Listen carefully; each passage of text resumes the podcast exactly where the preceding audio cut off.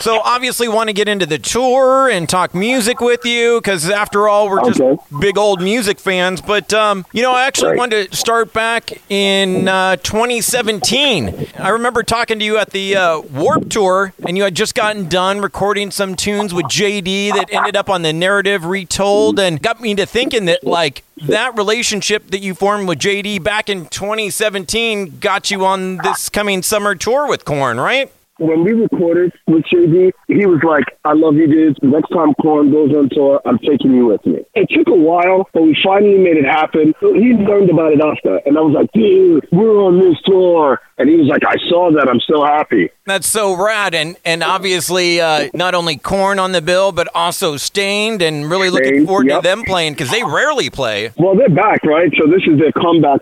COVID kind of like knocked us all out the box. We really had to just kind of uh, wait till you know the time arose for it to, to happen. So. I mean, we're all stoked, man, and, and I'm really happy to be out with the Korn, especially and Stain, dude. You know, Stain a classic. Yeah, two terrific bands, and I bet just jonesing to get on stage. You remember? What, I'm sure you remember when your last show was. How how long is it going to been of a layoff for you? Uh, it's been what now a year, a year and almost seven months or something. It, it's been a while, man. And we, we did do Rock Fest two weeks ago in uh, Wisconsin, and that was just like such a relief. I mean, it, it felt so good to be back there on stage and to see people super hyped up for tours and, and super hyped up to see bands again, man. Yeah, imagine uh, getting to work out the kinks and some ring rust, and imagine really sore after getting done with that first show. Dude, I was on stage like, I'm to fall over. I'm to fall over. And, and plus, it was one of our longest sets because we, we had, I believe we had about 40 minutes and we hadn't played that long of a set in a long time. So even practicing, practicing is one thing, but when you end up on stage and you're moving around, and it, it wasn't by any means, it wasn't like super hot, but I was like, yo, my knees are weak, bro. I'm gonna go.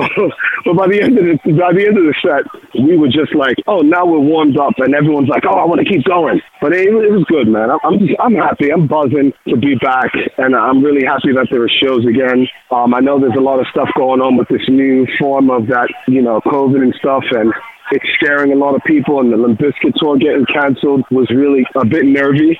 But it seems that everyone's trying to make this happen, and Korn is tours already started, so you know everyone's pretty stoked, and everyone's like really just staying the course and and all that stuff. So we just got to keep our fingers crossed, man. Yeah, fingers crossed, and luckily that it's outdoors and at an amphitheater, so shouldn't have any problems with that. Dude, one thing I wanted to hit you with, I love the uh, guest spot you did on the new Ill Niño tune, Mascara, and kind of curious, Oh yeah. how did that come about? Tell me about how that came about. Well, I'm a big Ill Niño fan, uh, massive Ill Niño fan, let me put it that way. And Marcus, who just joined Ill Niño, uh, are really good friends of Fire from the God. Uh, Marcus, he was in Shattered Sun, Right. you know, kind of like the Texas connection. And Dave Chavarri and I, I, he came to see us when we were POD, and we just clicked in and we were talking, and, and you know, we've just been talking for a few years, and you know, he's he's he's been really motivating and very like behind what I'm doing and what Fire from the Gods does. And so I just get this call, man. He's like, "Yo, you want to do this track?" And I was like, "You kidding me? Of course I want to do an Ill Niño track."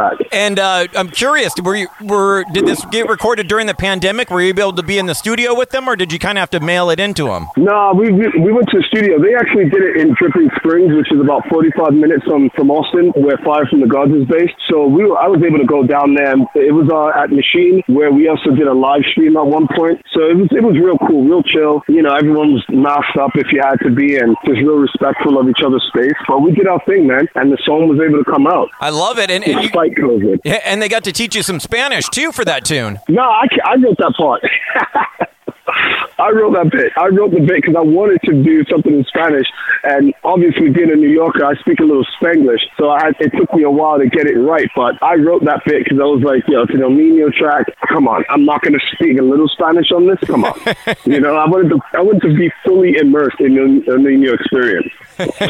I was like wondering why did they get the English guy to do the Spanish part, but now it all makes sense. Right, right. You know, speaking of uh, guest parts, and uh, you had kind of touched on touring with POD, but man, I love love Sonny Sandoval guesting on your tune.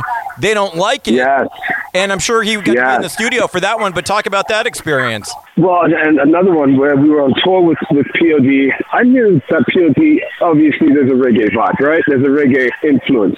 So Sonny and I and Rob and TJ and everybody, we were just sitting down, and Marcus, we were just sitting down talking about reggae. And they were just diving so deep into the reggae stuff. And I was like, bro, I had no idea you were this this verse in the reggae flex. And he was like, yeah. So we just kept talking about it. And I was like, then, you know, I've got to write a song that's got be perfect for Sonny to come on and do his thing. I love it, love it. One of my favorite tracks on the album. And, you know, I wanted to talk a little American Sun. It's coming up on two years old, came out just kind of right before the pandemic. Do you feel like you have more to do with that album, or have you spent the quarantine writing a new album? Well, we're working on a new record now, but the most important thing about that situation is that, like you said, American Sun's been out for two years, and I think it's time to kind of say goodbye to it. We were unfortunate enough to be one of those bands that put out a record during COVID. I mean, it came out right before COVID, but COVID basically kind of crushed it. And so we ended up being one of those bands that fell into that category of having new music out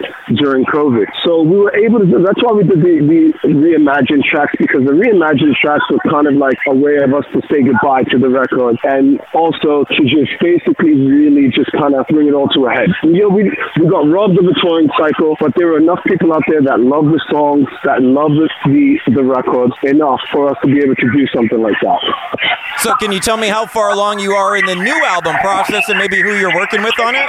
Oh, we're, oh, we're just at the beginning, of the writing process, man. Right now, it's just, um, it, it, we're still writing. We've got a ton of demos, and the, what we want to have is at least about like 15 or 20, like really viable demos, because we went into American Sun just under that amount. And yeah, we felt like we could put more songs on there, but I, I really want to say something with this record. I want it to be something special.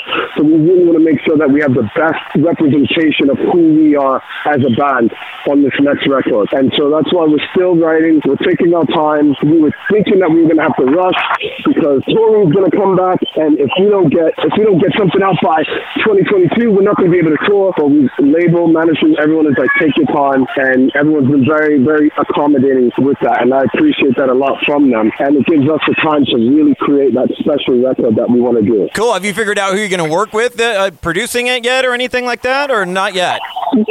Not yet, but we have been writing with some of the some of the other tweets that we wrote with, like Erik Ron, who, who wrote a lot with us on American Sun. We um we've been in the studio with him. There's a lot of other uh a lot of other guys, man, that have stepped up, man, and really come to the plate as far as writing is concerned. I don't want to get too much into it. Uh, we're not 1,000 percent decided on who's going to record the record, but we have been writing a lot with other with other producers and stuff. I can't wait to hear it, man, and can't wait to play it on the radio for you in 2022. And dude, the last thing I Yes, got sir. for last thing I got for you because we're an old school radio station, we still do mandatory Metallica every night at 10 o'clock, which you're going to be a part of. So I wanted to get Yeah. your who introduced you to Metallica. Do you remember discovering Metallica? Was it the Black Album? Where did you pick up yeah. on it? Yeah, man, it was my teacher and uh, my music teacher in, in high school.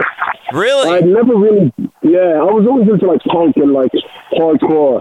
And then when I got into like, when I heard about Slayer and like heavier bands, Metallica was obviously the band that everyone kind of like, yeah, Metallica, you know? And so I got down on some Metallica and um, the first track that was Master of Puppets, man.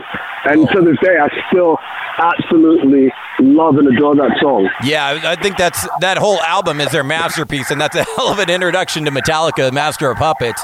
You know, I was gonna, Yes, sir. I was gonna ask you to pick a song to play for mandatory Metallica. Would it be Master of Puppets? That's your all-time favorite tune from them. Yes, sir. Master of Puppets. Love it, man. Thank you so much for the time, and I'll see you out there on the September the first, or some, I'm sorry, September Yes. the 12th. Yeah, dude, come on. Come shake my hand. Let's hang out. I will for sure, man. Thanks, AJ. Thank you. Cheers. Dude, you absolutely rock. Thank you so much for checking out the entire interview. Now just hit subscribe. Subscribe to the podcast, Radioactive Mike Z. My interviews in their entirety. Available on all the major platforms TuneIn, Stitcher, iTunes, SoundCloud, whatever you're listening to right now. Just hit the subscribe button. Make sure to give me a follow on the socials as well. I'll follow you back at Mike Z967. And bro, don't miss the radio show. Now 10 p.m. to midnight on 96.7 KCal Rocks in the Southern California Inland Empire area, Riverside, San Bernardino County. always streaming on live at kcalfm.com. You, my friend, absolutely rock.